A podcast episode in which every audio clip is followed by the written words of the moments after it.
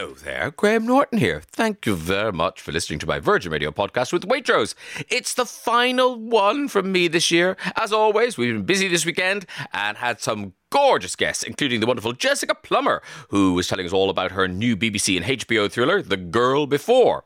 Craig Revel Horwood, forward as he, uh, joined us on the eve of the Strictly Come Dancing final to chat about his brand new Christmas single, It's Christmas. Merry Christmas. Actor David Harewood fills us in on the abominable Snow Baby on Channel 4, and it's not Christmas unless we speak to TV legend Bradley Walsh, who joins us to chat about the Larkins Christmas special. But before all of that, let's solve some more final problems of the year in Graham's Guide and catch up with Maria. Ring the bells for Virgin Radio Christmas, tra la la la la la la la. She's in, ladies and gentlemen. She's I know, I wasn't happy with my first note. I broke. I oh, cracked no. on my first note, Graham. But no, that was the emotion. Oh, that the was emotion of Christmas. You really, you, I really connected with you emotionally. Do you know on ITV they gave away half a million pounds last I night? watched Walk the Line. Yeah, and I everybody, any of it. everyone was all about the connecting emotionally, weren't they? And I was thinking, I'll connect with you emotionally, Alesha Dixon, in a minute. I keep talking about the feelings. I keep talking about the feelings. See, it was a a lovely, it was a lovely rendition, but I didn't feel nothing, did I?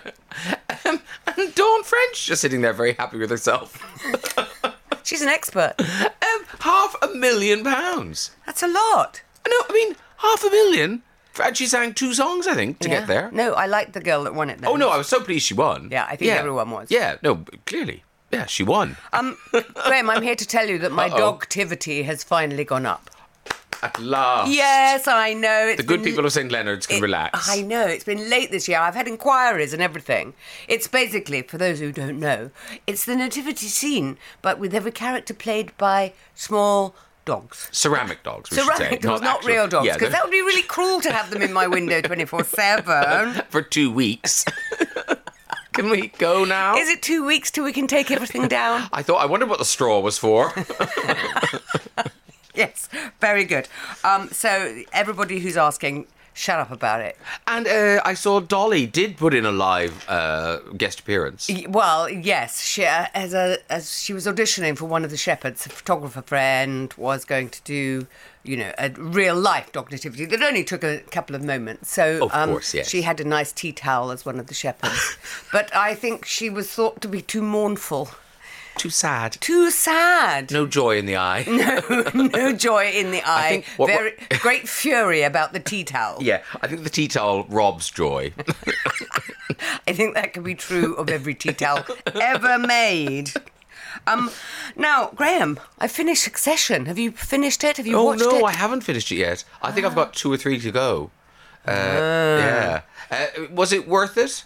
Apparently, I, I heard the last episode was very good. Oh, it's all good. It's all brilliant. If you haven't watched it, you must watch it because it's just. I was a bit mm, this season, but I hear the last episode is, is excellent. Yeah, very, very good. Okay, good. Um, and poor um, AJ and Kai on the Strictly Final, Ah, Graham. don't, ah, don't, don't, Maria. Don't now. That's Don't. just too. Did you see Kai sobbing on the television night? did. It start, slightly set me off as well. Yeah. Because he was so disappointed. I know, because it, it was his first year on Strictly, and again, it's that weird thing. And I was saying that to. Uh, Who are you saying it to? I was going to say I can't remember people's names, and then I was like, I can't remember the person I was saying it to. anyway, I'm saying to someone about oh, Strictly dear. Dancers, and, and sometimes they don't break through and you don't know who they are. But Kai has. We do know who he is. Because he arrived looking like a builder. I know. Well, his father's a famous footballer whose name I can't remember. Um, This is riveting radio. Yeah, yeah. Two old people just rambling at each other. And you know that man who was in the thing? Yes, exactly. But poor AJ, very bad injury to her ankles, who won't be dancing. I was hoping they were going to call me to be the third wheel. You know, just step in at the last, Last minute. You know I'm very good at that, Graham. Excellent. You'd be so good. Without very much training. Yeah. I mean, you know, I used to put on my CV that I trained with the young generation. Uh, so I hope people believe that. But I can do quite a Oh, good yes. kick I and mean, flick. You know, and yeah, and you you know did gymnastics, you did aerobics. I know. Yeah. I mean, really, I'm a shoe in. Have a go, hero Maria McErlane joins us Is that on the, me? for the grand final. Um, I've got some letters for you coming later. Woohoo! Virgin Radio. Just so that you know, I'm not old. It's um, you know, Kai Widdrington's Widdrington's father is not particularly famous footballer. Um, he You said he was. I thought he was, but then I couldn't remember his name because he's not. He plays for Grimsby and Port Vale, um, and that's quite a niche market. yeah, but he got paid, didn't he? Yes, but they were never in any particular league, I believe. So- Third, third division. third division. Oh gosh, Graham, you surprised me with Well, your. I remember the thing we were told two seconds ago. That's what I did, using my young brain. Okay, I'm going to read you a letter now. I wish I'd never brought it up again. okay, here we go. Hello, Graham and Maria. Earlier this year, I moved to Edinburgh with two flatmates from university. We all get on really well and have never had any major issues. However, one of the flatmates has a boyfriend who lives in France. He has stayed in our flat a few times, once for six weeks and another time, unannounced, for two weeks. Myself and the other flatmate think the boyfriend is fine. He's not messy or inconvenient. But now she has asked um, if he can live with us for three months next year while he writes his dissertation with a professor at Edinburgh University, even though he still studies in France. It would be an understatement to say we're not keen on this idea. We didn't agree to live with a couple when we moved in and are concerned that three months will end up turning into a permanent fourth flatmate. He has no job and no reasons to rush back home to France. When he stayed before, he and my flatmate take over the living room to use as an office, which is annoying as we lose any sort of space to relax when we're in there. However, she's our friend and of course we don't want to upset her. Are we being unreasonable or bad friends by saying no? And that is from Hannah in Edinburgh. Hannah in Edinburgh, I don't think you're being unreasonable at all. There's two ways of thinking about this. You and your other flatmate, who's also equally annoyed by your letter, you sit down with the third flatmate who's got a boyfriend and you just point out the pitfalls and the problems. And it's not a place for four people, it's a place for three people. But then you could also say, Hannah from Edinburgh, um, well, if he's going to be staying for three months, we have to split everything four ways which means the rent and the bills, etc. You say he's got no job. So basically, this is, you know, convenient for him. He'd probably given up his flat in France because he can live free in Edinburgh. Well, guess what? He can't. So I don't think you have to be unpleasant about it. I just think you point out that he could contribute in the same way so that it's quarters rather than thirds of the bills. And I think he will change his mind somewhat at that point. What do you think, Graham? Well, also, I think if, if this is going to happen, and it's one of those things, because it's hard to say no, flat no, which is what you want to say. But I think there have to be conditions. One, he's got to pay at least a quarter of the rent. And two, you can't turn our living room into your office. No, you have to do Who that. is he? The chairman of IBM? I mean, he hasn't got a job. yeah, sit, So, on, yeah. sit in your bed with a laptop. Like normal people. Yeah, we don't want to see you. Get in there. I mean, mean- that, that's ridiculous that they take over the, the living room. I don't think you have to say no, Hannah, but I think you have to point out that you're not particularly comfortable with this. And hopefully, then your flatmate with the boyfriend will get the gist and just think, well, you know what? If he's going to stay here for three months, I'll go and get a place with him together. It may cause a fallout, and also then you'll have to get a third person to make up your thing. So, Well, you- except if they're living together, they'll probably break up and then she'll move back in.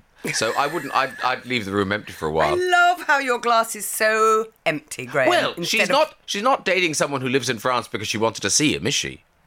You know, she's dating someone in France because she. Oh, he's all right, but he lives in France. So this is this is a nicer. Now he's going to be there for three months. all the time because he won't All have a job time. doing a dissertation work that he'll spend 10 minutes a day on. But I think, Hannah from Edinburgh, it's important that you and your other flatmate put your point of view across uh, because they're taking you for a ride. And I think Yeah. your instinct is right when you say, because he's got no job and no reason to return to France, it won't be three months, it will be longer.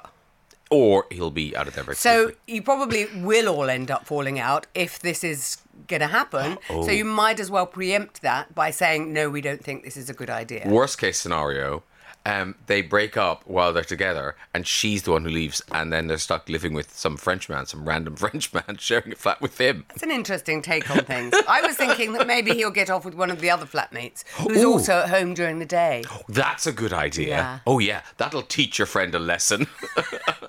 We're cruel and nasty. It's a season of goodwill. yes, it is. So tell them no. there is no room at the inn. The Yeah. inn is full. Yeah. Um, I, yeah, I think you say We're yes. not allowed to travel to France, so he can't come here. yeah, you probably can't, probably can't by then. No, we can't now. Well, anyway, look, I think uh, you say yes, but with big provisos. No, that's a mixed message, Graham. I think you say we're not happy about it. Yeah. And then leave it to her. So it's you know, it's discussion over a glass of wine in the living room that will soon be co opted into an office. Yeah. What should they do? Virgin listeners have spoken. Julie in Stourport on Severn, uh, very annoyed. I don't blame you. I, I feel your pain. If the boyfriend isn't working, and and Hannah's very specific, he does not have a job. If the boyfriend isn't working, why does he need an office? I feel this is all a precursor to him ending up a permanent fixture. Just say no. It's quite shouty. I'm not, I'm not really fully fully expressing Julie's rage at what's going on in Edinburgh. Yes, she she really thinks she'd say no. Uh, Billy thinks that Hannah needs to sit down with her flatmate and come to a consensus with them. I love a consensus. Mm, lovely. Uh, the boyfriend needs to get a place of his own and not impede on the other flatmates. As for taking over the living room, this is a no no, as it's a communal space. Well said, Billy. I like the use of the word uh, consensus and impede. Well, I didn't think I'd I didn't think I'd say the word impede on the radio today, and now I have three times. Uh, Karen says, if you struggle to say no to your flatmate, look at the tenancy agreement, or just blame the landlord. Karen, you're a genius. Why? Why did sneaky, underhand me and Maria not think of that? That is such a good out. Uh, yeah, you could say the um, the landlord um, actually complained to you the last time and blah blah blah. Yeah, yeah. There's a way around it, but then she might move out. Oh, who cares? Oh, Graham, this will be good. Graham in Manchester. You have to be honest and tell her you didn't sign up for this, and losing the front room means you lose too much space in the flat, which is a big selling point. It is true. I mean, you, you know, whatever about coming to stay, you shouldn't. You shouldn't have to give up everything. Hope that helps you, Anna. Essentially, everyone's saying uh, no, non, non, and uh, you will regret rien by saying non to uh, your fr- French flat French flatmate's boyfriend. Graham's Guide. Uh, the reviews are in. Maria. yeah? Yeah, yeah. Yes, uh, Hogan's been in touch to say, uh, you know, when you sang at the beginning of the your gr- when I introduced you and you sang, I can't remember. you did. You sang. Uh, a I know, I you- did, I did, I Christmas did. Virgin thing. I did. He says uh, when Maria burst into song, the dog started howling. There you go. That's the intention. That was what I was wanting. Somebody sent me a Twitter this week that just said, um, "Have just been to see West Side Story," and um, when she sings Maria, he said, uh, "I'm thinking of Graham Norton's show." It just it took him out of it. I imagine. Yeah. It took him out of the the, the moment. Um, I'm very pleased that dogs across the nation have been howling. Uh, I've got another letter for you. Marvelous. I don't know if you want me to read it. I'd love you to. Okay. Our office of dear Graham and Maria, our office of around thirty people all took part in Secret Santa and used a website which had a wish list with the agreement that we'd all get something that we wanted. Oh, that's very organised. On mine, I put things like books, chocolates, sweets, and random trinkets that I'd be happy to receive. They were all in budget, obviously, and expressed some of my interests. I didn't want to be difficult, so I made sure they were all things that could be found in a supermarket if someone had to shop last minute. I did this specifically to avoid body wash gift sets, which I absolutely detest. You know where this is going, don't I think, you, Graham? I think I know. Yeah, yeah. Yeah. A month after we organised this, we did Secret Santa, and surprise, surprise, my gift was a body wash gift set. No. I'm fuming. I am fuming. I know it's irrational and that I should be grateful, but I'm so frustrated that we took the time to make wish lists and they were ignored. I can't even rant in the office about it in case the buyer overhears, as I don't know who it was from. I'm now left with something I don't want and don't know what to do with. How do I get over the frustration of the NAF gift and not being able to say anything to my colleagues? And that is from Jenny in Leeds. Jenny in Leeds, I think this is the tip of a very big iceberg. I think there's something gnawing at you that you are very, very cross about in your life. And I don't think it's the body wash gift set. So I'm going to say to you, like Elsa in Frozen, let it go.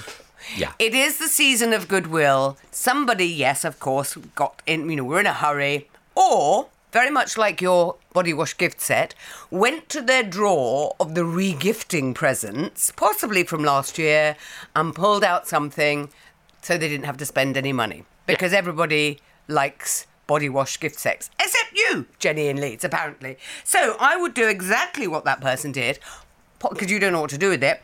Pop it in a drawer and wait till next year when it can re-emerge in the Secret Santa.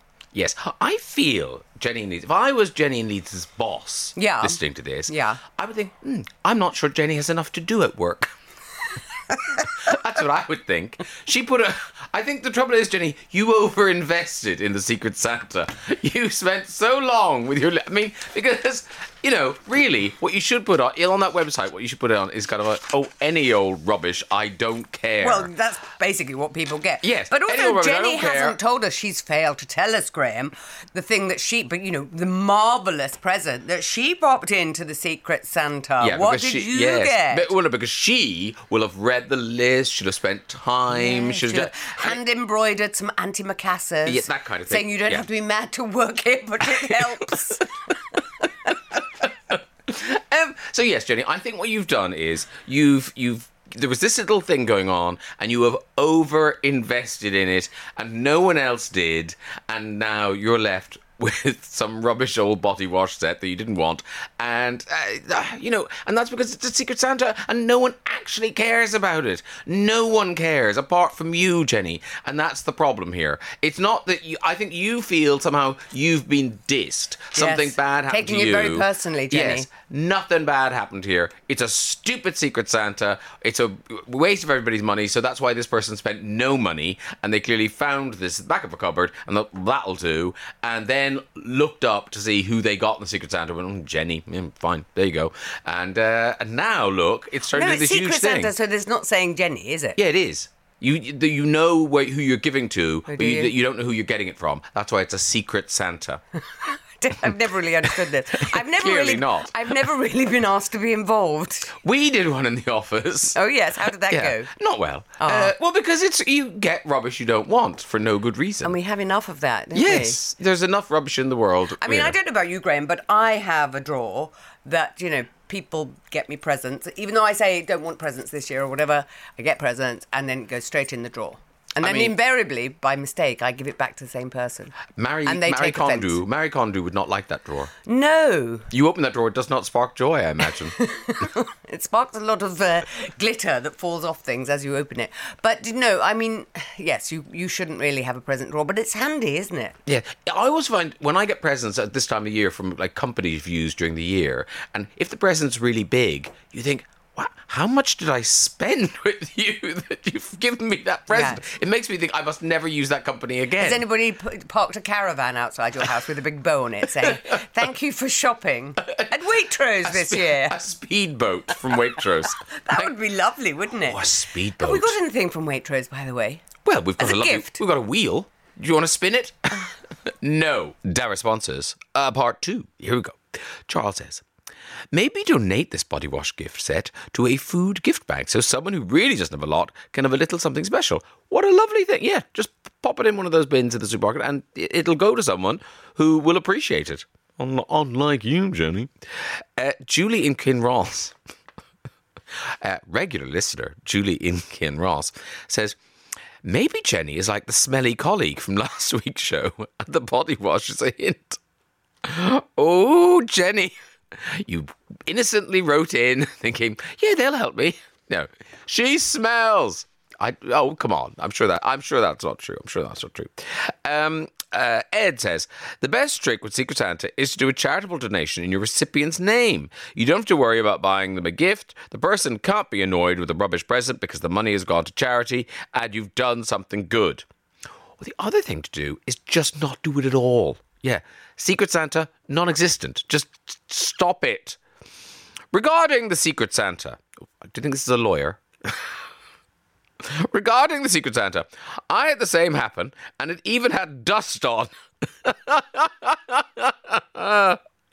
we opened it in front of each other, and let's just say I'm no good at poker. I left it on the side and decided I'd not bother again. And Jenny in Leeds, that's really it. Just don't do it again. Don't don't get involved. The Graham Norton Radio Show with Waitrose. You can taste when it's a Waitrose Christmas. Virgin Radio. Time to meet my first guest of the day. She found fame as Chantel in EastEnders. Now she returns to the screen in BBC One's glossy new psychological thriller, The Girl Before. It's Jessica Plummer. Hello, Jessica Plummer.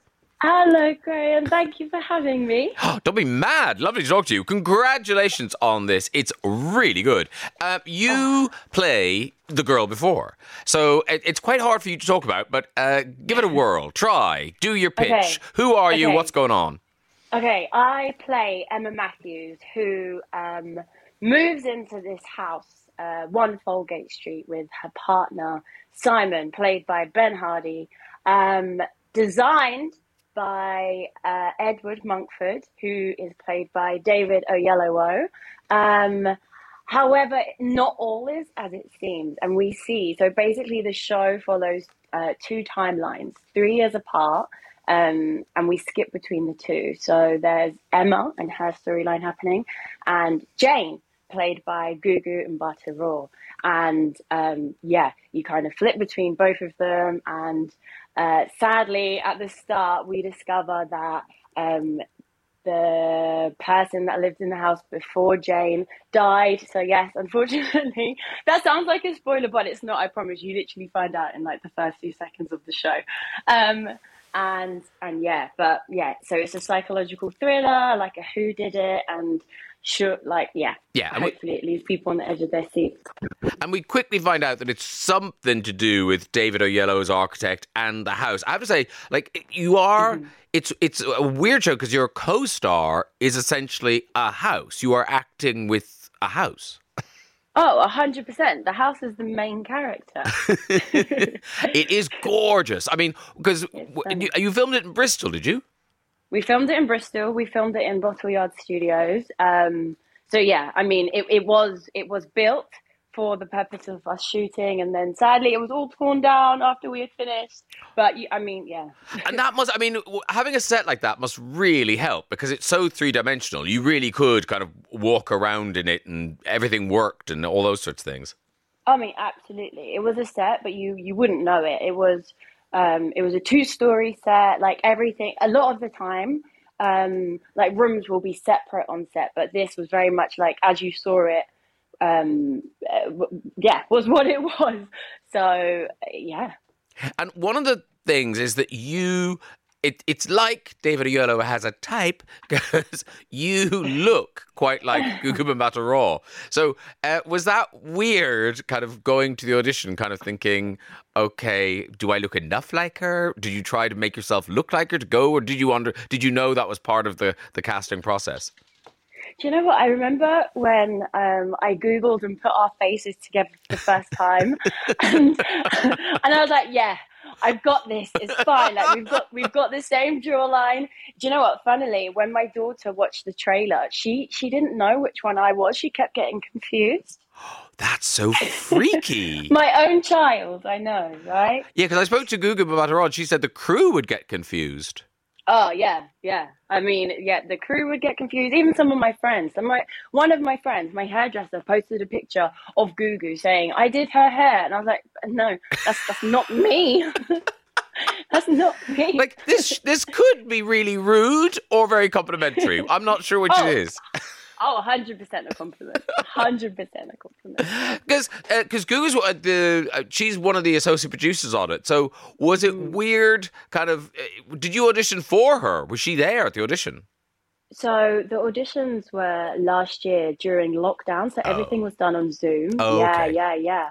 Is that Yeah. ni- is it nicer to audition on Zoom? No. Oh my goodness, no. I no, Zoom. Oh my god, it's just so awkward, isn't it? I remember um, in my audition. Like everything that could possibly go wrong went wrong. The the doorbell rang, uh, my connection went. Uh, my daughter fell off the trampoline and started crying. I remember halfway through the scene thinking, "Is she okay? Like, should I ignore it? Should I stop? I can hear her crying, but I'm not sure it's a desperate cry. Maybe I can continue." Yeah, like literally everything that could go wrong went wrong. But um, but yeah, somehow made it through. Well done, you. I mean, and and when does it come out in America? Because it's a HBO co-production. Yes, coming soon. I mean, I, I don't have an official date, unfortunately, but um, I I think it's like around February times. Okay. And is there is Yes. there a little bit of Jessica thinking, is this my break? Is this Is this my break? Is this me saying hello, America? Hi. Well, you know, 'cause over the David. David Oyelowo, David Oyelowo, and and Gugu, they're both you know established stars there. So you know, Yeah. step oh, forward. I mean, that would that would be incredible. Who knows? We'll see. um, so Jessica, tell me about uh, EastEnders. Did you die in EastEnders? I did, yeah. I died. I died in EastEnders, yeah. um, Oh, Merry Christmas, yeah. everyone. she's fine. she's fine. She's on the phone. She's laughing. She's grand. But no, that wasn't. But it was really your storyline was a very upsetting storyline. yeah, yeah. It was part of a domestic abuse storyline, which still hasn't come to an end. Although I've I've heard it's rumored to be kind of coming to a head um, soon this Christmas. You know, what EastEnders are like big Christmas special. They love a big Christmas. They do. Yeah. So I guess for you as a young actor, how did you feel about going into that show? Because it, I mean, did you did you know when you said yes that uh, Yeah. oh, she kicks the bucket and I'll get out of here? No, I didn't. I didn't know at the start. I mean, I, I joined the show and uh, there wasn't like an ending set in place. The main thing that I wanted during this storyline was to just do the to do it justice. That was my main thing. You know, for for everybody that had been in a similar situation, I just wanted to make sure that it it came across real and you know luckily managed to work with amazing charities to help support everything that was happening and um but yeah yeah it was it was great it was it was an amazing experience to be a part of And it must be lovely though to have this new big gig, you know, because because Mm-hmm. EastEnders is one of those things. It makes you very famous, which is lovely, and it's a great work. It's regular work, but then Yeah. you know it's not guaranteed that it carries on carries over into your next gig. Uh-huh, for sure. Yeah. I, I mean, like I, I I remember when I got the phone call from my agent. Um, I was in the bathroom. If I'm completely honest, I was on the toilet. My agent called me. It was 9 p.m. Um, to say that I had I had got the the role, and yeah, I screamed and I jumped around. Uh, it, it, like even now, still I pinch myself. I, I I don't think it will really settle in until it's out tomorrow, and you know the world has seen it. Then I think maybe it will start to feel real. Oh well, I'm sure the world the world will be watching uh, Jessica Plummer uh, because it is really good. It's proper glossy, kind of edge of your seat stuff, and it's kind of I mean, it's sort of a bit sexy as well. We should we should you know let's let's not understate that. Oh, thank you. They did such a good uh, job. The art department and costume. Um, I feel like everybody was at the top of their game, and yeah, we're we're all just like small parts of a big puzzle, and together, hopefully, the audience really enjoy it. Well, if you want to watch it, it's nine o'clock tomorrow night on BBC One, and then oh, lovely! Uh, if you're hooked, you can watch all the episodes. They'll be available to stream on the iPlayer. It's called The Girl Before. Uh, Jessica Plummer, thank you so much. Have a lovely Christmas. Take care of yourself. Thank you. Merry Christmas. Bye. All right. Bye. Goodbye. Goodbye. Goodbye. Goodbye. Goodbye. The Graham Norton Radio Show with Waitrose. You can taste when it's a Waitrose Christmas. Virgin Radio. Now, there's nothing I like more than a guest that doesn't need an introduction, and I've got one. It's Craig Revel Horwood. Uh, Merry Christmas, sir. Merry Christmas to you, Mr. Norton. How fantastic to be on your fabulous show. Oh, listen to you, clear as a bell, clear as a I bell. I love that. Lovely. I love that. Very It's nice. as if I'm in a studio, darling, but I'm in my dressing room at Elstree, Of course preparing myself for the Strictly Come Dancing final, obviously. Yes, well, we'll we'll talk about that in a bit. But Indeed. but let's start with uh, the main reason why you're here. Uh, Craig Revel Horwood has brought out a single. I have, and it's called "It's Christmas, Merry Christmas," and uh, I'm changing everything, you know, about me. I'm now recording artist, darling. Because So, this is um, this a, is this the beginning of an album? Well, it is the beginning of an album. Well, it, actually, the album started first. My friend Rietta, who I've teamed up with for duets, uh, she wrote me a, a a number, and after seeing me in Panto, and I went, "Oh, how fantastic!" And she said, "Will you record it with me?" I said, "Yeah, I'd love to." And then we did that. We recorded that, and then I said, "Well, why don't we go?" Full hog, darling, and do an entire album. So we did another 14 tracks and did that. And I said, you know, now that we've done this in lockdown, which was fun, I said, wouldn't it be hilarious if we bought our Christmas single? Of course, at the time, I didn't know that I'd be up against the greats, darling. Obviously, you know, I want to knock Mariah Carey off her perch. But, um, you know, when Elton John said he was releasing one with Ed Sheeran, I went, oh, okay, okay. And then Adele sort of, you know, got into the mix, and then ABBA got into the mix. So I thought, well, My song actually stands the test of time, you know. So that's that's sort of why we did it, and it was into to introduce the wonderful Rietta as well, who I'm doing the album with, and it was a bit of a fun sort of bucket list thing to do, and to cheer everyone up for Christmas, obviously. And Rietta is am I right in thinking she's one of the the the singers on Strictly? Yeah, she was on the. She was. I employed her in Strictly Confidential, which was a show that I wrote for the Pros and Lisa Riley, and then uh, she was fantastic on that. So I booked her to do the Strictly Come Dancing live tour. So she was one of the vocalists on that, and uh, she was brilliant. And uh, she's a fantastic songwriter as well, which is amazing. And we have such a laugh together. You know, we've been friends for years actually. So it was really nice, just as something to do, really for our mums, to be honest. And then people said, "Oh, you should release that," and I went, "Really? is, it, is it good enough, darling?" Let it and then I thought, well, yeah, I'll just do it. So why not? You know, throw caution to the wind, jump from the precipice, darling, in life. Otherwise, nothing happens. So I've done it. You know. No, I mean, well done you, because you know it is one of those things you, and also because you come from a musicals background. Obviously, you dance, but Yeah. you also do sing. So why not? Yeah. Well, exactly. Well, I've been. Uh, uh, people probably don't know. You know, they just know me from holding numbers from one to four. You know, but uh, on Strictly, and never see my legs. You know, either. So it's always a shock when I'm in drag and I get my legs out. Uh, so it's really, really good fun, actually. And it was just a nice thing to do. And people see the nice side of me, I think, rather than just the Mr. Nasty from the TV, you know. So um, I've really loved it. It's been really great fun. And we we literally did the video for it the day I came out of my turret, darling, after I was locked in that for 10 days. Uh, you know, as Rapunzel when Yes. I had COVID.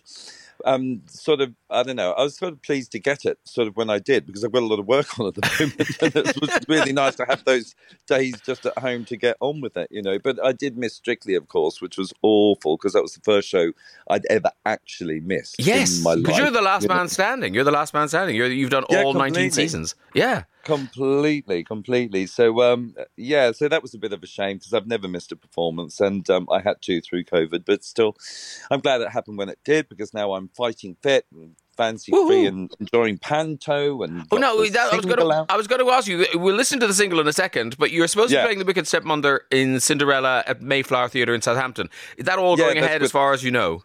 yeah, with Debbie McGee, that's all on. People are coming and enjoying it. It's obviously, uh, it's very well, you know, uh, sectioned, so people are safe. You know, everyone wears a mask, which is fine. We'll wear masks backstage until we come on stage, and we're all in a big old bubble. So it works out quite well, and we all do lateral flow testing every single day anyway. So if there is anything Yeah. untoward happening, we would know about it. So it's really, really good, and it's just so nice. Not that I can see the smiles, but I can hear the laughter, darling, because they are wearing masks. You can hear the laughter and feel the people are smiling and enjoying it, and they boo me, which I love, darling. And the boos, you know, re- reverberate through my chest every day. So I'm loving that as well. So we must talk about tonight. Uh, it's been such a difficult series to get on the air and to get through, but what a! It's Oh. been an amazing series, though. Really classic. It really has, Graham. It's been unbelievable. I mean, this year, I mean, I sort of do say it every year, but this year, with no exception, has been incredible because of the talent, you know, the amazing dance talent we've had on the show. I, we could not decide in the semi final, you know, who should go through and all of that. It was that, that I've never really been put in that position. As you know, I'm very uh, opinionated and I come forth with judgment, you know, quite easily. But I found it really, really difficult this year, really difficult to choose. You know, if I had my choice, I would have put all, you know, four of them couples through uh, for the final. And then, of course, as it happens, as fate, you know, uh, Yes. lends its hand, you know, poor AJ had to pull out of it, you know, due to ligament injury. So, uh, which has happened to me, it happens to dancers, it happens to sports people all the time, tennis players, you know, footballers, and you know, it's really disappointing and a huge shock. Uh, terrible because I mean, also to get through a whole series, Oh, you know, God, to know. not have injuries, to not have COVID, to not, you know, to all those things, Yes. to not be eliminated, to get this far, and then at the last moment, uh, yeah, did you the see last Kai? hurdle. Did you It's see just- Kai sobbing on "It Takes Two? Yeah, it's just awful. I mean, it's just so disappointing. But you know, the beauty is she has been on the most amazing, you know, journey and immaculate. She's been fantastic. And you know, when you look back at that, I mean, my heart is broken because I really fell in love with her from the Yeah. beginning because she really had just a natural gift that was inside her that uh, was just released and it's just amazing to see people sort of reborn like that you know there's something that she was destined to do. You know this won't stop her i don't think. And certainly i would definitely employ her as a dancer as a you know in musical theatre and stuff like that. I mean she's i think she's going to go a long way. I mean she can i don't know whether she can sing that's what we need to work out next darling she'll have to go on the masked dance or uh, masked singer won't she or something but um, i think she's um, incredible and it's going to be a real shame not to have her in the final definitely because i was so looking forward to seeing that charleston again and you know all of her dances Yes. Anyway, it's not happening, and that unfortunately is life as a dancer. Uh, you know, and if you've been one, you know how it feels. You know, there are disappointing moments, and there's also uplifting moments. And she's had some pretty extraordinary and incredible moments throughout the show. So, uh, and been fantastic talent within. And, you yeah, know, and I didn't, I didn't particularly know her before, but her personality from the show, you're right, so right, from show one, her personality was so lovely. She pitched it just right. She wasn't too much. She Yeah. wasn't too, and you just you fell in love with her. And she's gonna, you're right, she's gonna get so much work out of this. I think so. You know, I don't think it's going to stop here. And you know, Rose, I think, is oh. absolutely incredible with Giovanni. Oh. Yeah. I mean, her performances have been immaculate. John and Johannes, you know, also incredible. So it is going to be spectacular tonight. I cannot wait because they obviously they want it bad Yes. now, and there's only this one small show to see who gets the glitter ball. And thankfully, right, I'm so pleased. I'm not making the decision. I'm glad the audience has to do it tonight. So And let's hope they're both rehearsing very carefully because we don't, Oh yeah, we don't yeah, want anything to go wrong are. this No, that's the afternoon. first thing. I, well, when I saw John Johannes downstairs, just uh, like literally ten minutes ago, or whatever, I said, "Darlings, please take care." you know, yeah, don't don't use the stairs. Use the lift. yeah. Don't use the stairs. Use the lifts, darling. Use the lifts. and have you have you had to throw in a kind of extra curveball? Do they have to do an extra dance or anything to fill the time? Or No, I think no. I mean, I'm quite good at talking, darling. I think you know they could give me a couple of minutes. I normally get about ten seconds to speak, so maybe tonight I'll get thirty seconds. You know, that'll make a huge difference. But no, uh, they're just doing their three dances, which would be great, and uh, the audience can choose and decide out of that. And we've set them some dancing, you know, to uh, a dance that they can improve. Uh, you know, so uh, they've got to do that as well and see if Oh, they okay. can get uh, better marks for it, and you know, uh, with advice from the judges. So that's pretty cool. So we look forward to that, and I think it's going to be amazing. I And- can't yeah, wait. and the nice thing is, it doesn't. uh, uh, I think of all years, this is a year where it doesn't matter who wins because actually they're both so worthy. You don't feel like anyone will be robbed if somebody wins. It. it Well, the- I think the same, you know, with AJ, she sort of already won it in a way. Yeah. In in that in respect, you know, she's amazing.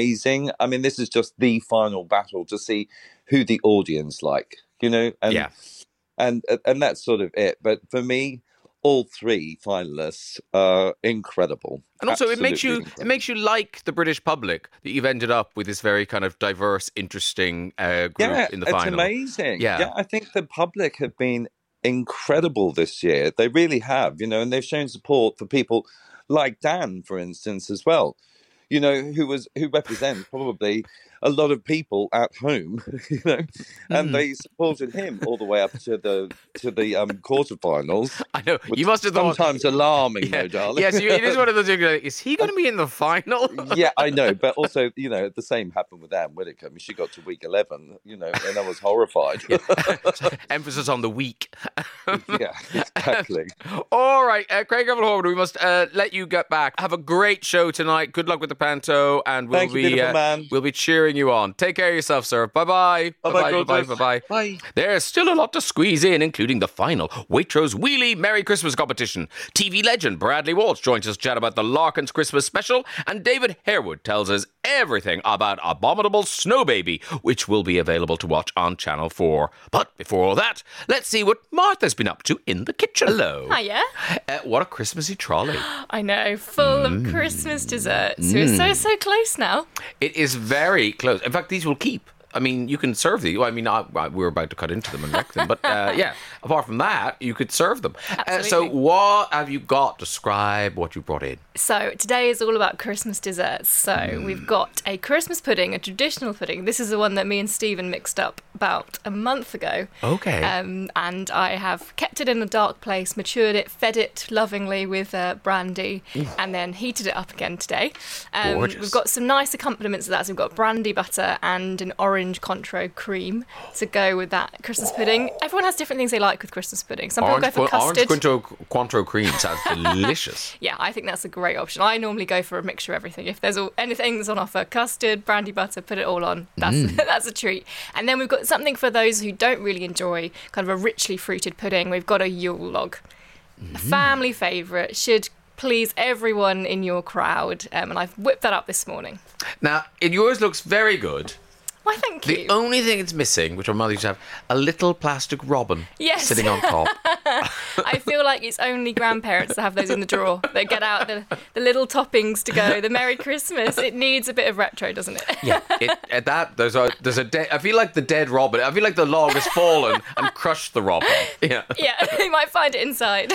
and uh, I can't help but notice there are some uh, drink serving suggestions. Uh, Yes. that- what are- what what are those? There are indeed. So the Waitrose wine buying team have matched two drinks to these two desserts, so Love that you 'em. know. Up the Waitrose team. There- uh, that, that's the team I support. yeah, it's a, it sounds like a good team to be on, doesn't yeah, it? yeah, absolutely. They've recommended um, to go with the Christmas pudding um, a sweet dessert wine, which is Mm-hmm. called, forgive my pronunciation, Waitrose number one, Salterness.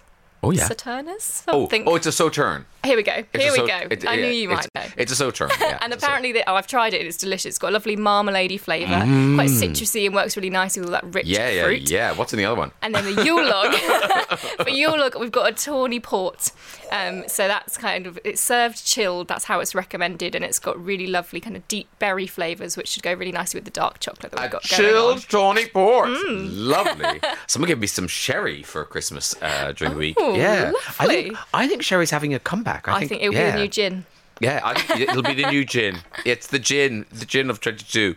Uh, all right, look, I'm going to uh, eat those and then we'll find out exactly how you make them. Such sugar high. I, now, that wasn't a very long song. That was a lot to eat during one song. I've managed to wolf some uh, Christmas pudding. That cream, that Cointreau cream, is delicious. it's good. This log, wow. Uh, thank yes, Um, I mean, a tree fell in a sugar forest. it's uh, yeah, it's very. Oh, it's good though. Really delicious. Uh, so, uh, talk us through. So, we, basically, you, so we know how to make the crisp pudding. Yes. Then you store it in a, a dark place. You fed it with the brandy. When you say heat it up, do you do the thing of putting it in the bowl and boiling it? So yeah, you can do that. I actually went for the microwave today because I find It's you much know, easier, Graham. much easier. Um, you can do both. If you've got a spare pan or you've got a steam oven or something fancy like that, that's a really nice way to heat it up. But if you haven't, the microwave will do just as good a job because it's already been cooked all the way through and it just needs warming gently. So put it on a low micro setting, whatever they call that, not too high a Oh microwave. yeah, not the 800, not Yeah, the no, 900. go for a low. Whack it down. Yeah, like you do frosting bread. yes. Yeah. Okay, our log. How? I mean, you did roll up cake, so that's quite hard, isn't it? Do you know what? I think a Yule log is one of the most deceptive things because it looks really hard to make, but I promise you, They are so they're popular at Christmas for a reason, and that's because it doesn't take very long to make. I made this this morning in about an hour and a half, kind of start to finish with cooling and all kinds of things. You can do it. You don't need a special tin. You just need a baking tray. The cake cooks in ten minutes because it's so Mm-hmm. Really? thin. Wow. So once you've cooked your cake, all you need to do is just roll it up within the paper um, and leave that to cool down in the roll so that then when you come to fill it with your buttercream, you unroll it so that it holds its shape really nicely. But then, because it's supposed to look like a log, it doesn't have to be fancy, does it? You can it could be any log. So, so tell me this. Tell me this, Martha. So, because I'm thinking I'll do this, even if I successfully roll it in the paper, I Yes. know when I unroll it, it will just fall into a thousand bits. Can you just cobble it together with the filling, with the cream and everything? Absolutely. Yay! that is why this is so good because it's covered in this chocolate ganache. Um, so any cracks or any little bits that have fallen off or any little pieces you've nibbled, you can just cover over with the ganache. Um, I've piped, use a little uh, star piping nozzle to get the kind of uh, log effect, but you could easily just do it with a cover it in the icing and use a fork to do a little ripple. Yeah. And then even if it looks rubbish, then icing sugar all over the top, and no one will know. Yeah, just get a big fat robin and You shove can't go wrong. Yeah, exactly. and shove it on top. uh, that is gorgeous. If you were looking for those recipes, and can I just say that I recommend the port as well. Well done, Waitrose Wine Team. um, uh, if you want those recipes, go to at Virgin Radio UK. That's our Instagram account, and stab away there, and you'll find those recipes. Thank you so much. You're very Martha. welcome. The Graham Norton Radio Show with Waitrose. You can taste when it's a Waitrose Christmas. Virgin Radio. The Boyd, the Boyd is on the table. Oh, it's so Christmassy in here now. Uh, suddenly the tinsel makes sense. Now there's a big cooked turkey got its between us. Uh, so, uh, so talk us through what makes this turkey special. So this is a fennel and citrus roast turkey. Oh, yeah. Now the recipe is for a whole turkey, legs and all, but I've gone for just the turkey crown today. It kind of suits the amount of people that we're feeding. I think so many people are having to adapt their Christmases now to feed lots or little. So if you've got a whole turkey and your party's looking smaller than you're expecting, you can take the legs off and the wings off, freeze those for another day, and just do your crown. And You know, Talk. Radio, or, uh, they're, they're like the Bisto kids around Yeah, the corner. like- they're like, mmm, turkey. Why did you not do a whole turkey?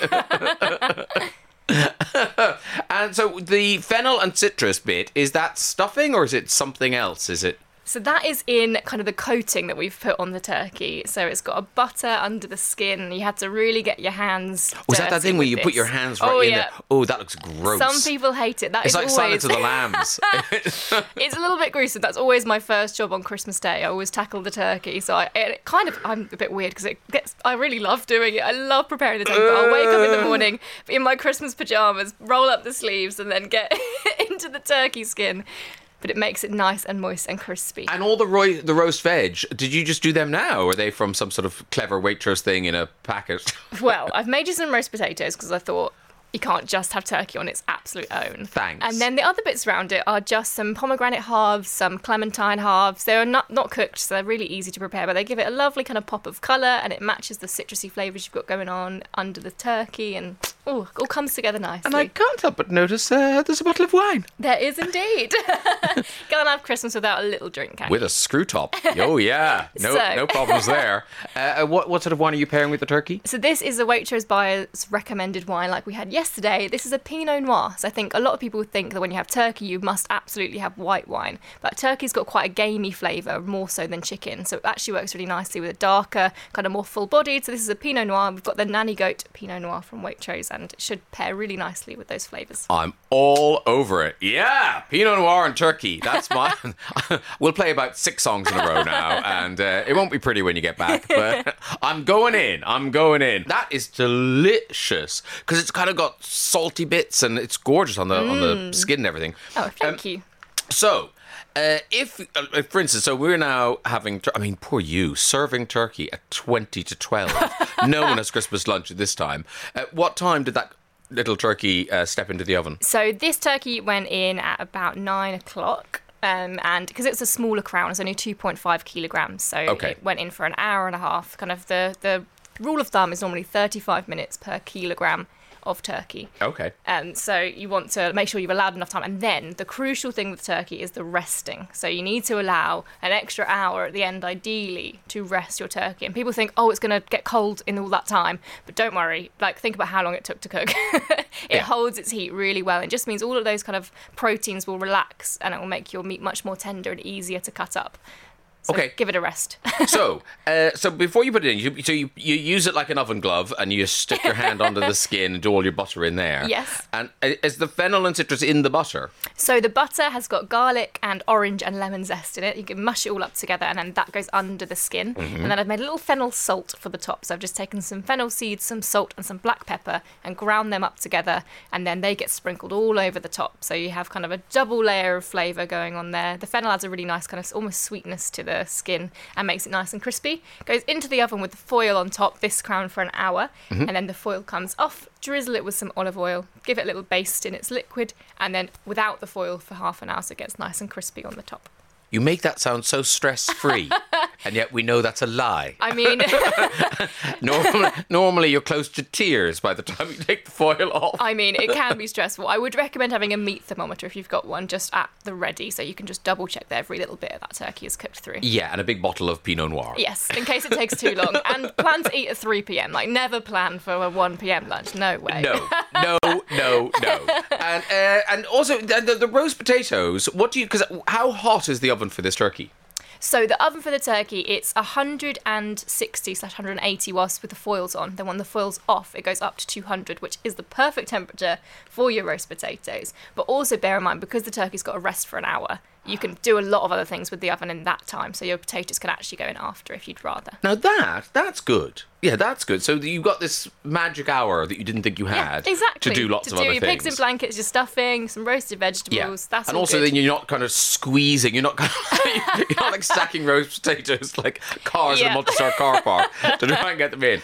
Uh, yeah, okay, all good. You honestly, I, you've made that seem so possible and Why, and you. lovely, and it is delicious. I have to say. It's very kind. I think just doing the turkey on its own is the kind of one. That was all right, but if I was doing the full Christmas dinner as well, I might look a bit more flustered. Well, you know, You never know. once it's turkey, really, you know, turkey tinsel and a nice Pinot Noir, you're laughing. Um, if you'd like that special recipe for the fennel and citrus turkey, you can go to our Instagram account at Virgin Radio UK and stab away, and uh, we'll we'll find out. Uh, you'll find out how to make it. Uh, Martha, have a lovely, lovely Christmas. Thank you so much. You too. All right, take care, and thank you for everything. It's been a joy to eat all your cooking this year, so thank you very much. you. It's time for the Waitrose Wheelie Merry Christmas competition. Let's see what you won this week. Oh yeah, it's time to play the Wheelie Merry Christmas competition with Waitrose. And playing today, well, let me tell you, basically there are 10 prizes on the big wheel, uh, including the baked Camembert with truffle and acacia honey, delicious, uh, truffle flavored smoked salmon, a Waitrose hamper, your Christmas Day food and drink shop paid for, or if you're really lucky, this hasn't happened yet. You could win everything on the wheel. Uh, Martha is today's wheel spinner. I'm ready. Oh, she's got a stirring arm. A stirring arm. Making that Christmas pudding is yeah, that paid cri- off. yeah, absolutely. All that stirring's paid off. Uh, okay, today on the line, I should have Sue. Hello, Sue. Hi, Graham. Merry Christmas to you. Yes, Merry Christmas to you. And where are you, It's very Sue? exciting. Isn't it though? where Where Yes. are you, Sue? I'm in Cambridge. All right. And uh, what are you up to on this uh, Saturday before Christmas? Uh, well, I've just been for a dog walk with my daughter and granddaughter, and I'm off to play golf in a minute, actually. Well, you sound very organised. well, I'm looking at the at the mess on my table that I'm ignoring, which is all the Christmas stuff that I'm supposed to be wrapping and writing. So I keep putting that bit off. Yeah. Well, we've got a The week. good news is I haven't done my Christmas shopping for food yet, so this could be the answer. Oh, Sue. How I know. exciting. You might win some vegan phyllo twirls. Oh, Just about feed everyone. Yeah, like I say, like I say, you won't go away empty-handed, but you may No. go away disappointed. Um, now, I'm sure I won't. You, sure we're I not won't. even we're not even going to spin that wheel unless you answered this question correctly. Okay, here we go. Now, oh, tension bed, very good. Traditionally, traditionally, Sue, what is the name for December the twenty sixth? So it's the day after Christmas Day. So there's Christmas Day and Boxing Day. She's right, everybody. Well done, Sue in Cambridge. Oh, I tell you, that dog walk cleared the head. Okay. It's time. Martha, I want a two hand spin and I want it big. I want it now. Here we go. Here we go. And off she goes. That was. it's the best spin I've seen her do. It's it's very impressive, Sue. It is spinning. It's spinning for Sue. Crowds are gathering to see where it's going to land. Round it goes. Where it lands, nobody oh. knows. Oh no! Oh no! We jinxed it, Sue. Oh, no. Ju- oh, Sue. I think you may have to. You may have to do a Christmas shop because because, because you won the uh, vegan festive phyllo twirls. they're delicious. I'm told they're delicious. Vegan sure pastry is delicious. Yes. Yeah, your honestly neighbors and birds will gather and eat those with interest. hey, you've got a dog. Uh, I've got a Labrador, yeah. Yeah, a Labrador will yeah. eat anything. oh, Sue, Sue, Sue, Sue! I'm so sorry. Uh, there Oh. No, you go. that was fun. That was fun. Thank you. It's the luck of the draw. Anyone you'd like to say hello to while you're on the radio? Um, well, hello to all my family. Hoping that the London Lightfoots make it down this week, but um, COVID is, is getting in the way a bit, but never mind. And yeah, looking forward to catching up with people over Christmas and um, yeah, having lots of fun. All right. Well, look, Merry Christmas to you, Sue, and better luck at the golf. I hope it, go- I hope it goes Yeah. better than the wheel. You'll enjoy them. They're delicious, delicious, I'm delicious, sure delicious. I will. I'm All sure right. I will. Take care No, of it's been yourself. fun talking Bye. to you guys. Thank you. Oh, lovely talking to you, Sue. Take care of yourself. The Graham Norton Radio Show with Waitrose. You can taste when it's a Waitrose Christmas. Virgin Radio. For the last time this year, we play the Wheelie Merry Christmas competition. Yes, 10 Waitrose prizes on the big Wheel of Fortune up for grabs, including you could win the Heston Waitrose Giant Cracking Penny. I've seen a picture of that, looks delicious. You could win a free range turkey, a Waitrose hamper, your Christmas Day food and drink paid for for the or Christmas Day food and drink paid for, uh, and if you're really lucky, you could win everything on the wheel. Martha, stirring forearm at the ready. She Ready. is yeah, she is ready. she lifted that turkey. She's done her warm up. Uh, great. Okay. And playing today is uh, somebody called Marianne. Hello, Marianne. Hello, Graham. Good morning. Morning to you. How are you? I'm very well. How are you? I'm all right, thanks. Where are you? Um, I'm in a place called Weston Inn. Oh yes. Oh, lovely. And uh, what? Apart from uh, hoping to win big on our wheel, what else are you up to today? Um, I'm, I'm actually wrapping Christmas presents. Oh, it, you paint a beautiful picture of you in your little village wrapping Christmas presents. Lovely. Uh, is is everything ready? Is the tree up? All those sorts of things? Yeah, everything's ready. Yeah, I just like I just need to just finish these presents and I'll be done. What? You, you're totally ready. You're organised. well, yes, more or less. Wow. Okay. The, the the nation is spitting at you now. They're what? What? She's that organized? Okay, I'm sure you've forgotten something. I'm sure you've forgotten something big. Uh, all right, I've got to ask you a little qualifying question here. But if you get this wrong, I mean, you won't get this wrong. You're fine, Marianne. You're fine. Okay, here we go. Here's your qualifying question. Tension bed. No, no jingle bells on it. But never mind. Never mind. Here we go. What? What are you supposedly meant to do if you're standing underneath the mistletoe? Supposed to kiss. Yes, you are right, Marianne. Well done. The wheel will be spun.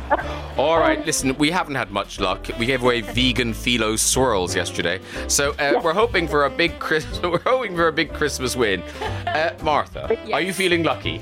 Oh, yes. Come on. Christmas miracle. Let's you, have it. you said that yesterday. All right, uh, come on. I think a two-hand spin. We want a big, big, big spin. Okay, here we go. And you, Jude, Jude. Oh, she has gone for it. Listen to that. Oh, it Come may, it may come off. The wheel may come off. Here we go. Here we go. Oh, round it goes. Where it lands, nobody knows. Oh, come on, come on, come on, come on, come on. What's that? What's that? Da da da. You have won a bronze, a free-range turkey. You've won the whole turkey. Nice. Fantastic. Thank you. Now, now you've got two of them. That'll teach you for being so organised. If only you'd hung on, you'd have saved yourself a fortune. You can put it in the freezer till next year. Um, is there anyone you'd like to say hello to, uh, Marianne? Um, just, just everyone who knows me, really. Uh, hope everyone has a lovely Merry Christmas.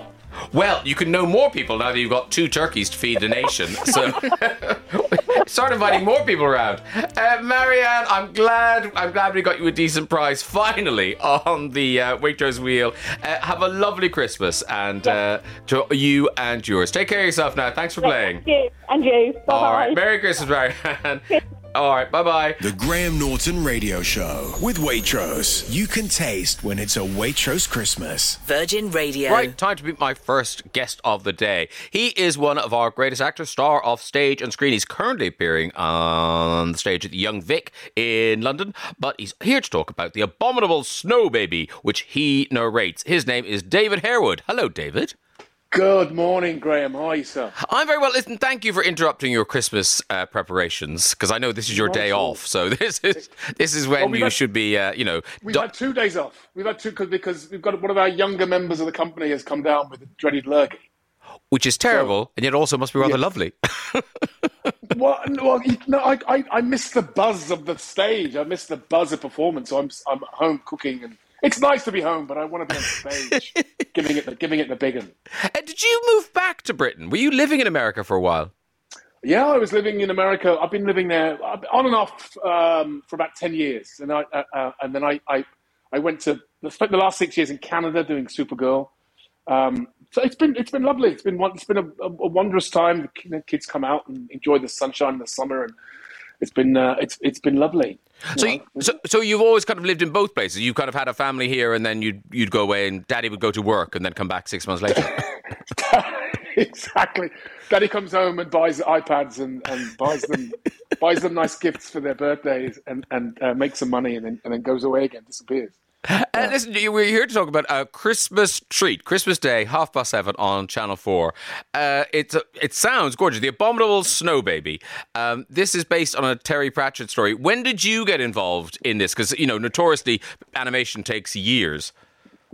It, it does, but but um, I mean, I think they they had the original idea a couple of years ago, uh, and um, I was asked to sort of get involved with it in- the height of summer. It was it must have been about sixty degrees. It was boiling hot in the summer, and and here we are talking about abominable snow babies. But when I heard it was Julie Walters and, and Hugh Dancy and and uh, you know involved in it, and it was such a lovely story. They sent me the story, and they, there were no there was no actual no actual animation. It was just uh, it was just the idea and a few drawings and stuff. But I heard Julie Walters' performance, and it was just beautiful. It's fantastic. I mean, she's a she's a legend. And, and I just I, I just once I heard that, I thought this is a winner.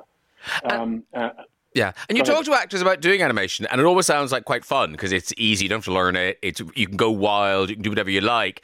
But were you kind of jealous of the others because presumably, as the narrator, you're quite staid, and you know you're the sensible voice.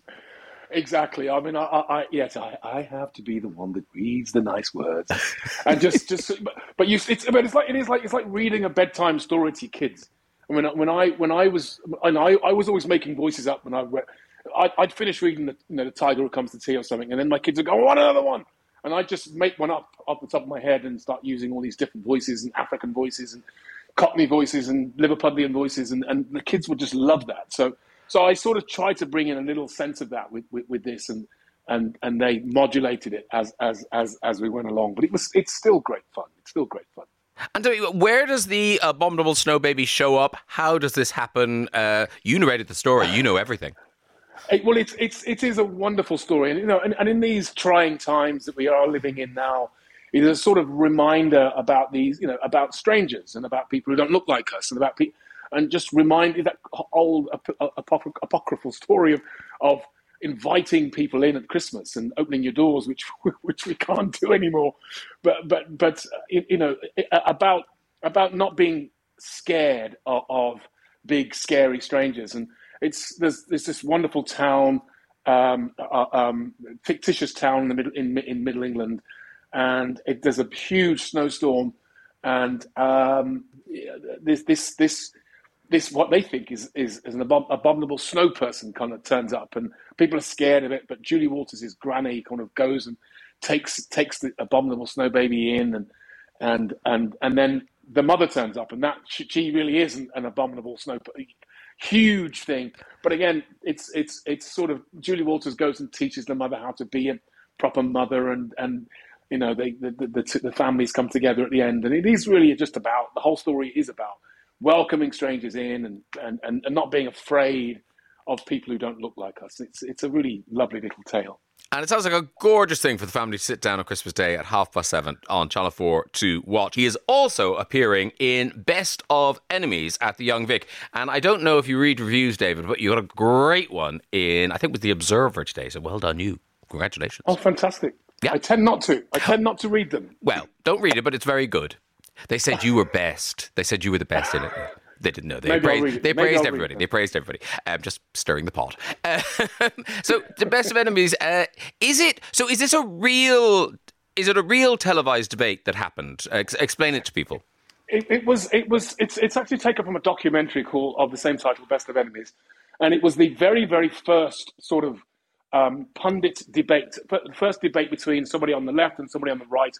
Um, that, that was that really, really kind of um, uh, initiated the kind of birth of um, pundit TV, of right versus left, of you know CNN, Fox News, the split in politics, and it was the very, very first one between Gore Vidal and, and, and William F. Buckley, and it was on the lowest kind of ranked network. But by the end of these debates, it, it was the highest ranked uh, t- television event because these two these two people were just so they hated each other so much. It was just it was just it was just kind of sort of it was uh, you know must see television because they were both incredibly articulate, very very funny, and just were just were just kind of personally attacking each other, but but also getting their politics together. And it, it just became must see television. And um, it, as I say, it's taken from a documentary which you can download now and see it. But from you know, James Graham has brilliantly woven together a, a, a play around it, which which which sort of speaks as much to today as it did to um, um, the Americans in 1968, just about the dangers of of everybody sort of um, writing off the the others, people who don't particularly think like us, people who don't particularly have our, our, our own political beliefs, so that you you know you you've got this split, that- which is what what we've got nearly all around the world, where people Yeah. are divided between right and left, and I don't talk to you, you don't talk to me, and uh, it's a it's a very very dangerous time, isn't it? People are getting cancelled because they don't have the same beliefs. It's a very odd time that we're living in now, and uh, and, and and this play this play really sort of nails where that division almost began. And what's it like for you? Because you're playing the kind of reactionary right wing William F. Buckley.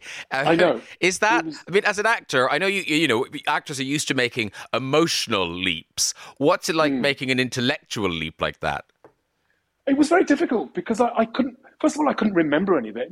You know, because one of the things that I choose to, as as an as an actor, you know, I, I, I empathise with my characters and I find an emotional key into their personalities, and I just couldn't do it with this guy. You know, he's a very privileged white conservative American conservative who voted against all civil rights movements, was called a racist. So I had to work very hard to find my way in. So I started reading his books and reading, uh, finding, you know, I read one of his autobiographies and and eventually I, be, I came to admire the man because he was in, incredibly in, uh, in, intelligent. And actually there were crazier people to the right of him that he that, that he eventually said, well, I'm not that crazy. And, you know, I, I recognize that there are bigots. I recognize that there are racists and I'm not that. I want a sort of, I want a sort of respectable conservatism. And that's sort of what I then latched onto and, and um, spent hours trolling through right wing American politics, which is a real myriad, a real quagmire of libertarians and GOP, Republicans, conservatives. It's a real stretch of right right wingism, what you call it. But he, he he was trying to be as he was he was trying to be respectable. Um, you know, he would have loathed, but, but he would have loathed Trump. He would have loathed where where where the American right is now, which is just you know fairly reactionary, no to everything, no principles, Yeah. uh, fairly racist. So so he, he would have loathed that because you know he did try and he did try to at least get some sort of respectability, but it was difficult for me to get pull myself into that because a I don't believe it, and to, and and b uh, you know, he's a very difficult man to empathise with. But uh, what what the, the, what's happening is the audiences, a modern audience, is coming and seeing me David Harewood, a likable black person, charming black person, with his words in my mouth, and they find themselves thinking, actually, I'm, I'm quite attracted to that. I'm quite attracted to that po- those politics, and it's really bizarre because they, they, they would have they would think that they would side with Vidal, who was you know a, a, a, a fairly liberal person, but they find themselves siding with Buckley, and I think that's the magic of theatre that his ideas his ideas seem attractive in, in the mouths of somebody else. And uh, and COVID willing, that's going to run till the twenty second of January uh, next year. Is that right? Yeah, well, we're as I say, we're off now. Um, so one of the one of the young lads is one of the young lads was, was out partying and, and or, or, or, whatever, and has come down. It's we're hoping to get back on um, on the on the twenty seventh, and then hopefully lockdown.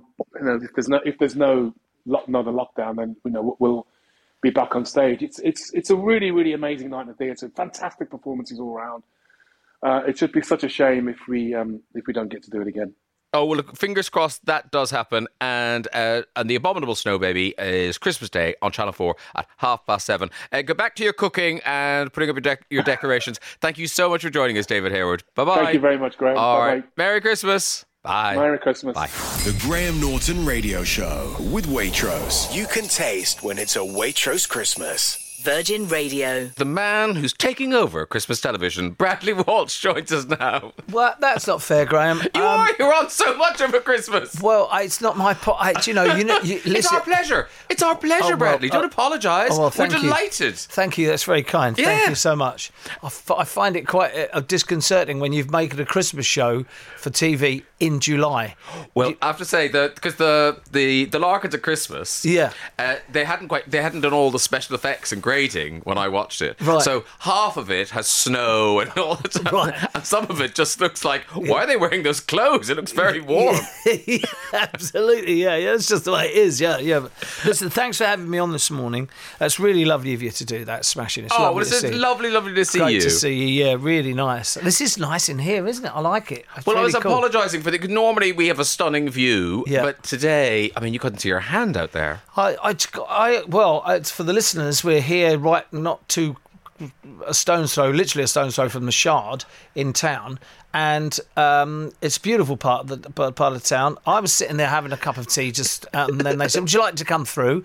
At which point, Graham said, "Sorry about the view, you can't see anything." And I thought there was a blind in front of the, the window, but it's not. It's actually fog. In the last ten minutes, the fog has come down. And what did you call it? Akin it to? Oh, it's Sherlock Holmes. Sherlock like- Holmes, a it's like- pea souper. Yeah, Yeah, it really is a pea super. Yeah, absolutely. Uh, listen, we must talk about the Larkins of Christmas. It is a gorgeous treat. I imagine nine o'clock. Christmas Day, Yeah. sitting down to watch that. Yeah. um, you are such a good fit for that role. Oh, thanks, Uh, thank you. Were you scared go- going into it? Um, well, uh, quite honestly, pe- pe- people ask me that, and then they, I sort of said, well, I am in a way because it was a, I, I haven't done what you would call that type of stuff and that acting since I did, you know, I did a little bit with Doctor Who and and then I, the Law and Order days and stuff like that. But I'd been doing mainly LE shows, and I thought to myself, well, can I do this? And I thought, come on, let's just have a go. I was thrilled when they asked me to do it. I, I really was, and uh, it was it was great fun doing it. But I did have a slight slight bit of hesitancy doing it, not because of the original show, show and David Jason, etc. Because people forget that was 30 years ago, and no one remembers it. Yeah. it's a new, younger audience now. No one really remembers it, and uh, and so I deliberately didn't watch it. I, I, di- I couldn't remember it exactly from the ba- back in the day, so I deliberately didn't watch it. So I took my own sort of thing to it, and I and Simon Nye, the writer, also said. Um, let's not do the whole perfect thing and take and tag that so it then harks back to the old show, you know. Yeah. I think the show's moved on. I do believe that, and the way it's sort of made, and Andy De Emmony, the director, what he's done a fantastic job with it and stuff like that. And and also the good jokes in it. Because Yeah. I think I, I mean, my memory of the. uh, And I, I'm really I like you because it was 30 years ago. So you have a dim memory of it, Yeah. and you remember being kind of lovely. But I don't remember it, laughing out loud. Yeah. This one is properly laugh out loud good jokes. Yeah, it's funny. Well, this this Christmas episode has been directed by Robin Shepherd. So you know, because Andy De Emmony, who, di- who directed the entire series, couldn't do it because he was locked in the edit to get that sort of the other stuff ready. You Yeah, know what yeah, I mean? yeah. And and so consequently, we had Robin do this, and so it was quite, that was lovely, and I really I really enjoyed it. And she's just the most fantastic lady. Uh, um, but I just had great fun on it, and great cast, and brilliant, and the animals. And when when when they when they come in, I I, I got out of my trailer, and when I say trailer, it's not like Hollywood. I, when I say trailer, I literally mean. So I got I got out uh, um, because I'd stayed overnight. In the, in the farm where we film, I'd, I'd literally stayed oh, overnight. Oh, wow. I couldn't be bothered to go home. It was like an hour and a half home. Anyway, and they said, "Oh, we've put the snow out today, Brad." And I went, "Oh yeah, okay, fair enough." And I walked down there, and it was just covered. This this company had been in and covered the place with snow. And I just thought, "Oh wow, this is fantastic! It looked beautiful. It really did." Hold that thought. I then decided to stay over again. The fol- that night, I thought, "This is lovely. I'll stay over again. I won't bother." two cows escaped from the farm and trampled across all the snow. They had to redo it and all turned to sludge. So it looked like the whole place had been covered in Nutella. Do you know what I mean? It was like, yeah, it was extraordinary, really, yeah. And it is that it is one of those shows where it's like this is the sort of show everyone advises you like it's children and animals, Yeah. and not just like a couple of children, a couple of Yeah, animals. yeah. It's covered in children and yeah, animals. no, it really is. We have our, our obviously our, our close proximity family and stuff like that, but then also we have um, the, the who who you would deem the village. You know the village people from Yeah, yeah. another the, the throng. The I'd really like to see that. Yeah, the village people were in it. That's a different show entirely. The throng, the throng. By the way, I try talking about the village people. I know this is going off piece, so I just read the other day that the, the YMCA actually tried to sue the band, the Village People, over use of. The, could you believe that? Anyway, Wow. that's neither here nor there. There you are. And also, then the Navy tried to use the song in the Navy as an ad, and then someone explained to them what it meant, and they were like, "Oh, okay, let's let's let's not do that." Yeah, so That's yin, yin, and, yin and yang. Uh, so there's lots of Christmas. Let's. What else have we got to talk about? You've got. Uh, Oh, crikey. You got blankety blank Christmas special. Yes, that's Christmas Eve, I believe. Is No, it? No, that's Christmas Day as Oh, well. oh, is it Christmas Day? Is it? You're not Oh, on. You, you can happily, you can enjoy that I'm and then sorry. switch over. I'm sorry. to switch. Yeah, you can switch over. I'm then. so sorry. Um, again, that what you make that job look like the most fun in the world, is oh, it? Oh, but it but it really it really is fun, uh, Graham. It's so much fun because I love comedians and I love people making me laugh. I'm a very good audience, you know, and uh, we have. Uh, we had Jimmy Carr. We had Jimmy Carr on the series, and, and I find him hysterical, laugh out loud, funny. And then we one one show we had uh, uh, Josh Widdicombe and, and Rob Beckett on with Tamsin Outhwaite, and they the three of those. Uh, it was just hysterical. It's and the and then the casting people do get us the contestants, and oh my goodness, they're so funny. It's it's a real laugh out loud show for me, for me Yeah, personally. yeah, yeah. No, I no, but you're right though; those contestants are key. Oh, key, they're key. I love it. I love it. Yeah, I really do. It's great fun. Now, so far, Yes. we've discussed The Larkins of Christmas, which Yes. is 9 o'clock on Christmas Day. Yes. Uh, Blankety Blank, which is Christmas Day at 7.25 on BBC One. Yes. You're also do Breaking Dad. Oh, with my son Barney, yes, Yeah. on on Christmas Eve, yeah.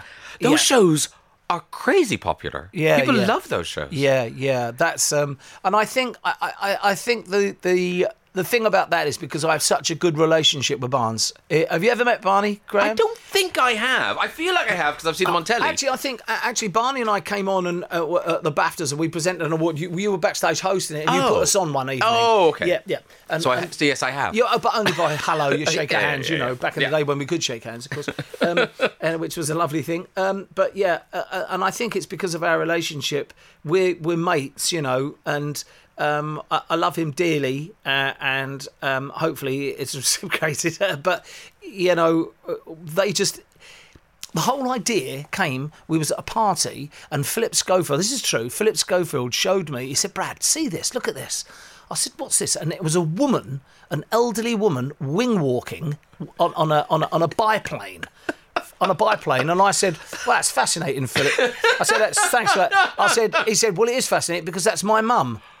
And she oh. was like, and she was like 80. And I said, You are joking. He went, No, no, that's my mum wing walking. So I went, Holy schmoly. So I said, Well, I said, well, so then Dan Baldwin, who's married to Holly Willoughby, Yeah, yeah, yeah. said, Brad, would you do stuff like that? I went, absolutely not.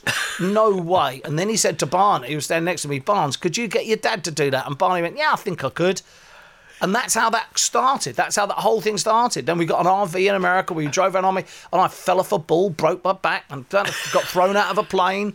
Yeah, it's mad. Because it is one of those shows that it's funny till it goes. I mean, it's funny till like something bad happens. Yeah, yeah, yeah, yeah. You got to be really. It's really tricky, Graham. It's Like, really- do they take proper good care of you? I worry. well, they do, they do, yeah. But you, you, they, they do, they do. I know. Uh, but I like driving the RV. I don't know why I'm sitting here.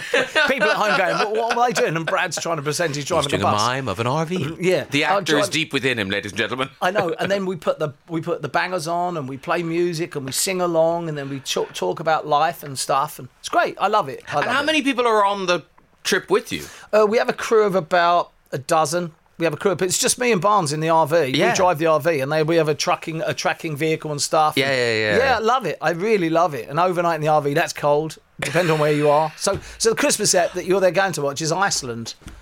Wow. Yeah, it was lovely. Yeah, yeah, yeah. It was cold. Uh, you like sleeping in a caravan, don't you? I love it. I, lo- I know. I really do. I, I no. I actually really do. Are you laughing? Oh yeah, because I said about the thing at the farm. Yeah. Oh, I do. I love it. I don't know why. I don't know why. It's a nomad in me. Who knows? Lovely. Zip up Brian Island in his sleeping bag. He's in.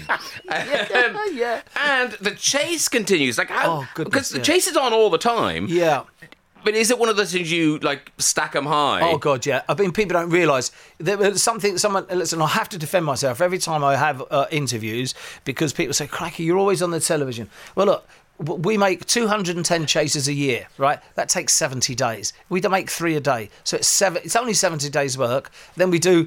I do 10 blankety blanks. That's five days work. So Yeah. now that's 75 days. Then you do a dozen celebrity chases. That's at six days. So now you're up to 81 days. Do you see what I mean? So I'm actually really doing 81 days of work unless I do um, uh, the Larkins, which is a 15 week shoot. But doing three Shows, shows a day Yeah. for that long, do you kind of lose your mind by no, the end of it? No, you know why? Because I love, I actually love playing the game, and I don't think ITV have found me out yet. Because it's like they invite me in uh, and they pay me to actually play a parlour game, and I love the game. So if you love the game.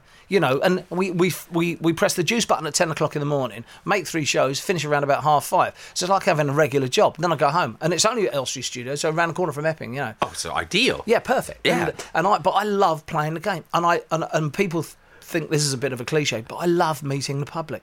I just love them.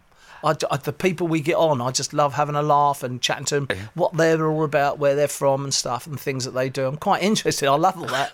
I thought it used to be on. I used to watch it when I was, you know, getting ready to do the show. It'd be Yeah. on the dressing room. Yeah. And uh, because I never saw the whole show. Yeah. It took me uh, probably about two years to figure out how that game worked. Yeah, I could yeah. not follow it I, for I the know. life of me. I know. Yeah, a lot of people say the same thing. A lot of people say the same thing. But once you're into it, Oh, yeah, you're into once it. you it's know. really exciting. Yeah. it's really, especially if it's a very close call at the end by two or three seconds. It's Yeah, it's yeah, yeah, really exciting. You know. Uh, listen, sir. Uh, thank you so much for coming in to see Oh, us. crikey, have I finished? Yeah, you're done. I haven't stopped. Uh, I haven't stopped smoking. I haven't stopped speaking. I'm so sorry. Good. That's an interview. That's the idea. Oh, cheers. Okay, thank you. You're into Gab. uh, so just to round it up, uh, breaking down at Christmas, uh, Christmas Eve. That is nine o'clock. Uh, then there's uh, uh, uh, Blanky Blank uh, on BBC One uh, half seven, Yeah. and then Cri- the Larks Christmas of Day. Christmas, Christmas Day, ITV at uh, nine o'clock, and Yeah. then it'll be on the ITV Hub from Christmas Day at seven a.m. Yeah. if you want to watch it earlier.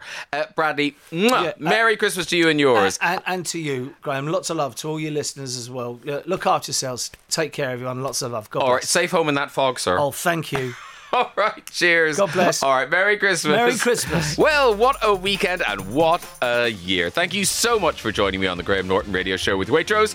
All I have left to say is thank you for listening to the show and to the best of bits on my podcast.